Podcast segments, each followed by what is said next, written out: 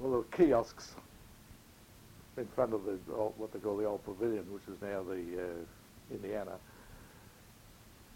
The little shuttered kiosks. Were about four of those originally, and then the one further up, right up the extreme end of the uh, car park, that was built later. They just sold ice creams and drinks and things like that.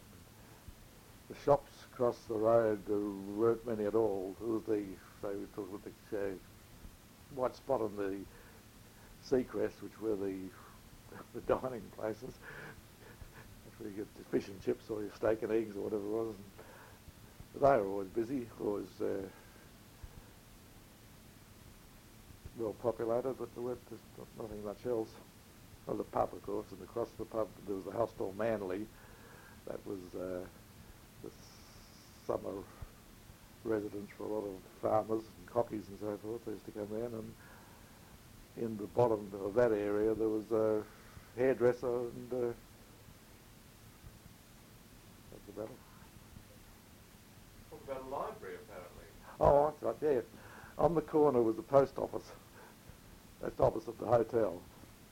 And a post office, and a library, and a butcher's shop, and a fruiterer's and what vegetables. And the butcher shop was very convenient for us surf club members because when the pub was closed, we used to have quite a few uh, keg sessions, and we always got a stock of kegs in the butcher shop and a key, so that if we ran out, pub was closed, we just go and pick up another keg in the uh, butcher's shop and carry on what we were doing.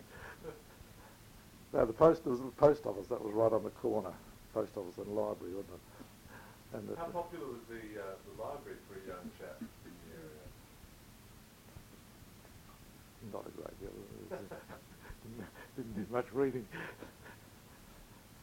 No, we had a very good, uh, ec- being sort of isolated, put it that way. Our social area was limited to that area, and uh, being surf club members and uh, all was living in the same area, we used to congregate a lot and have had keg parties and things like that.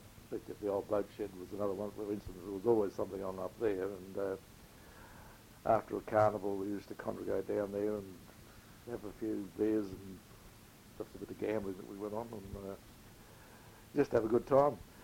And otherwise, we've had keg parties up in the Mudder Mudurup Rocks and places like that. And